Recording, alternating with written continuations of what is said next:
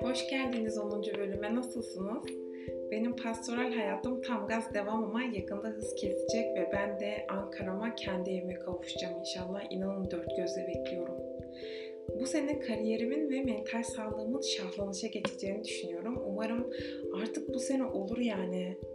Yani olur da ben de gözümü bazı insanlar gibi 30 yıl sonraya dikmem 2053 gibi. Zira benim 30 yıl daha bekleyecek sabrım yok yani. Bu arada yaptığım bu kişi yerleştirme aşırı hoşuma gitti ve bence podcast'in girişine güzel bir renk kattı. Umarım siz de benle aynı fikri paylaşıyorsunuzdur. Geçen bölümde ben size ana sınıfındaki anılarımdan bahsettim birazcık. Bahsederken de aslında laf lafı açtı benim kafada. Her ne kadar o sırada belli etmesem de size, konsantremi korumaya çalışsam da. Çünkü gördüğüm çocuk sosyal yaşamında dışlanan bir küçük Cansu iken şimdilerde tek başına etkinliklere gidip orada millete laf atıp network yapabilen ve arkadaş edinebilen birine dönüştüm çünkü. Bunu fark ettiğim anda da dedim ki e dedim hadi bunu anlatalım bakalım. Hadi başlayalım bakalım. Çekirdek ailemden ilk çıkışı ben de çocuk yuvasıyla yaşadım. Çoğumuz gibi.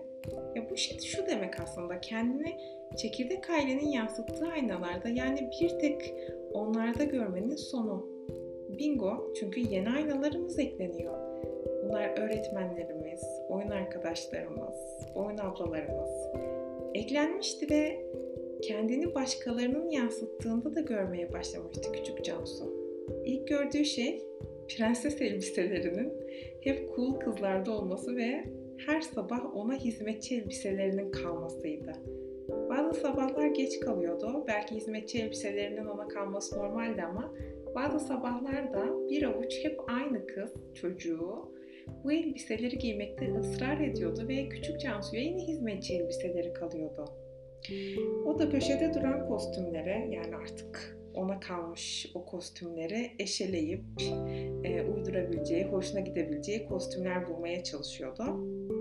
Ama zaten kostümün dışında da şöyle yaşadığı bir zorluk vardı. Yani onu çok da böyle oyuna almak için hevesli değildi hiç kimse. Arkadaşları onu inanılmaz bir hevesle beklemiyordu. Aksine onu oyunlarına almak istemiyorlardı. belki de oyunlarında bir hizmetçiye yer yoktu, bilemiyorum. Her tanrının sabahı tekerrür ediyordu bu olay. Yani bu durumu küçük Cansu öğretmenini söyleyerek çözüyor ve kendini oyuna aldırıyordu. Her tanrının sabahı. Şu anda ondaki bu istikrarı ve azmi tebrik ettim bu arada. Prenses kızlar da gün içerisinde prenses giysilerinden sıkılınca küçük Cansu hemen o elbiseleri kapıp üstüne geçiriveriyordu. Bu sefer de yalnız da olsa kendi kendine prensesçilik oynuyordu. Sonunda prenses olabiliyordu çünkü. Önce tabii bunun olabilmesi için o prenses kızların bıkmasına ihtiyacı vardı o elbiselerden. Önce prenses kızlar bıksın da bakalım be. Küçük Cansu kimdi ki giyecek o ilk elbise yani o elbiseleri ilk o giyecek. Değil mi? Bu duruma seyirci kalan öğretmeni de ne yapıyordu şu an bir merak ettim açıkçası ya. Bilmiyorum siz merak ettiniz mi? Neden yani aynı bir avuç çocuk prenses olmayı hak ediyordu da diğerleri beklemek zorunda kalıyordu ki? Şu an diğerleri, diğerleri deyince bana ne hatırlattı bu biliyor musun sana? Ee, dış hatlarda yeni bir ülkeye geçeceğiniz zaman e, EU vatandaşları ve the others. Sanki bu bir avuç küçük kız çocuğu EU vatandaşıydı da bizler the others'tık. Öyle bir ortam varmış şu anda fark ediyorum ki yani. E, yani eşitlik ve sağlıklı yetişkinin yapacağı işler neredeydi? Çünkü orada bir yetişkin vardı, bir otorite figürü vardı bir öğretmen olarak. Yani bu eşitliği onun sağlaması gerekiyordu. Ama gördüğünüz gibi ben böyle bir şey göremiyorum. Kızdım şu an bu arada o öğretmene. Çünkü küçük Cansu mesela boyalarını arkadaşlarıyla paylaşmak istemediğinde ortaya çıkan eleştirel yetişkin bu bir avuç prensese hiç böyle yaklaşmamıştı fark ediyorum ki.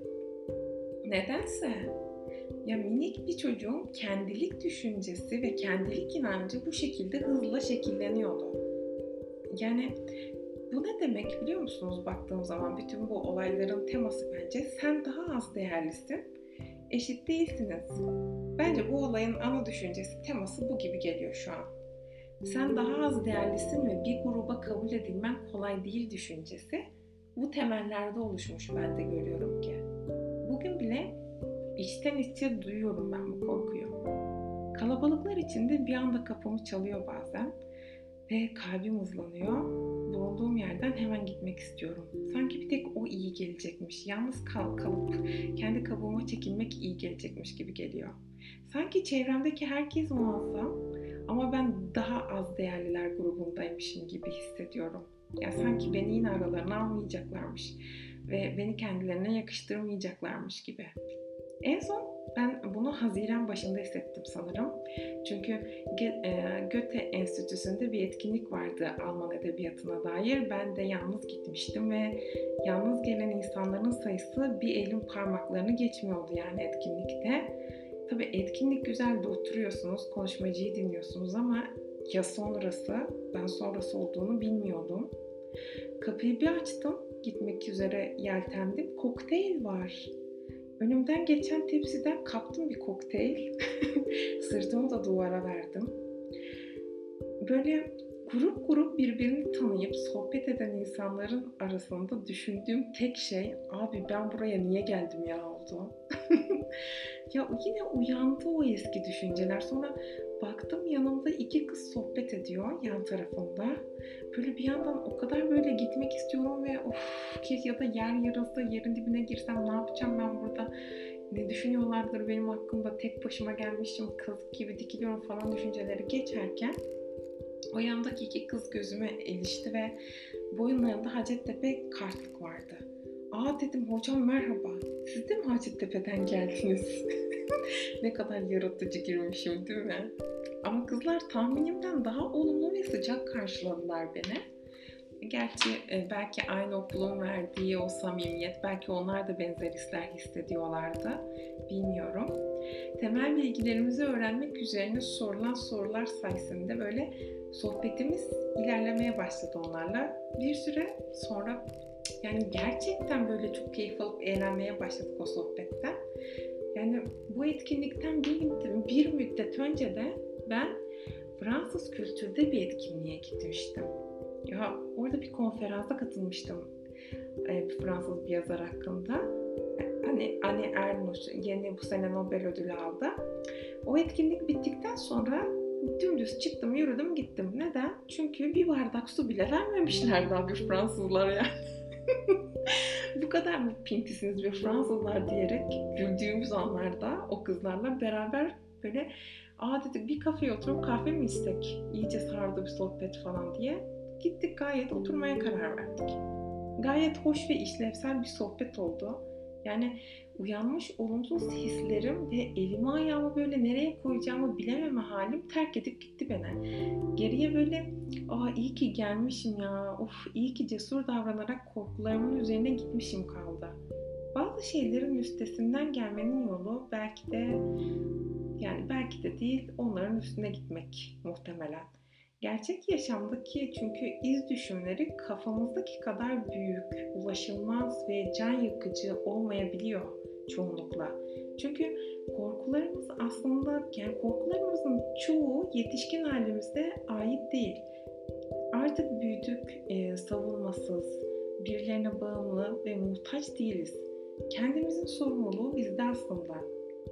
Ve kabul edilmemek bazen, sevilmemek de çok olası yetişkinler için öyle değil mi? Geçenlerde bir yazı gördüm sosyal medyada şöyle diyordu. E, güzel kardeşim, sağlıklı bir insanın biraz da sevilmemesi gerekiyor. O anda bana çok iyi hissettirdi bu yazıyı okumak. Yani gerçekten insanın biraz da sevilmemesi gerekiyor. Çünkü biz herkesi sevip kabul ediyor muyuz ki bizi sevip kabul edebilsinler tanıştığımız tüm insanlar? hiç gerçekçi değil. Çünkü ben tanıştığım herkesi sevip ısınmıyorum yani. Bu onların kötü ya da değersiz olduğunu göstermiyor aslında. Sadece birbirimize uymadığımızı gösteriyor.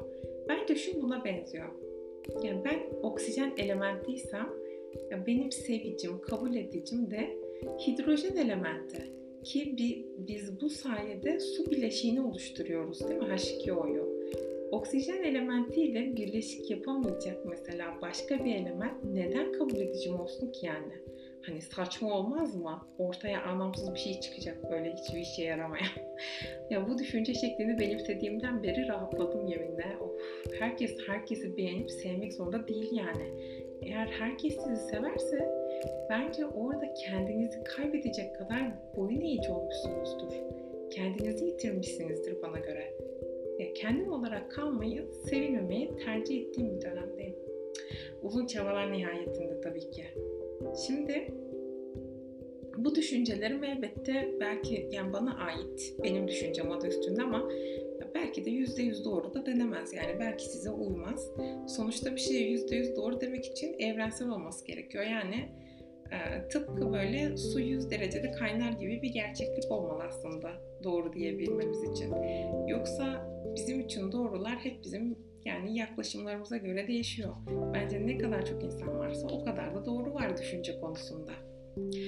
Şimdi, e, yavaş yavaş böyle sona doğru yaklaşırken şimdi fark ettim ki bir yandan gelecek bölümün konusunu da aslında bu bölümden çıkaracağım. Ve usul usul çikolatalı kekimi yemeye kaçıyorum izninizle. Çünkü tabakta böyle mum ışığının altından bana sırıtıyor.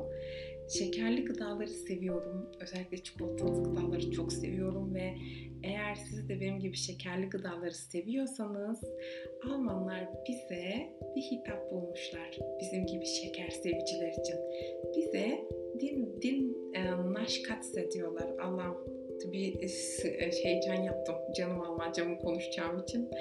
Uzun zamandır da canım Almancama yer vermemiştim aslında fark ediyorum ki. E dedim hemen sona bugün sıkıştırayım bir tane. Umarım siz bunu beğenmişsinizdir. Hadi bakalım. Kalın sağlıcakla ve yeni bölümlerde görüşmek üzere. Hoşçakalın. Kendinize çok iyi bakın. Bu bölümde ne yazık ki şarkı koyamıyorum. Siz istediğiniz bir şarkıyı açın dinleyin artık. Efildiniz.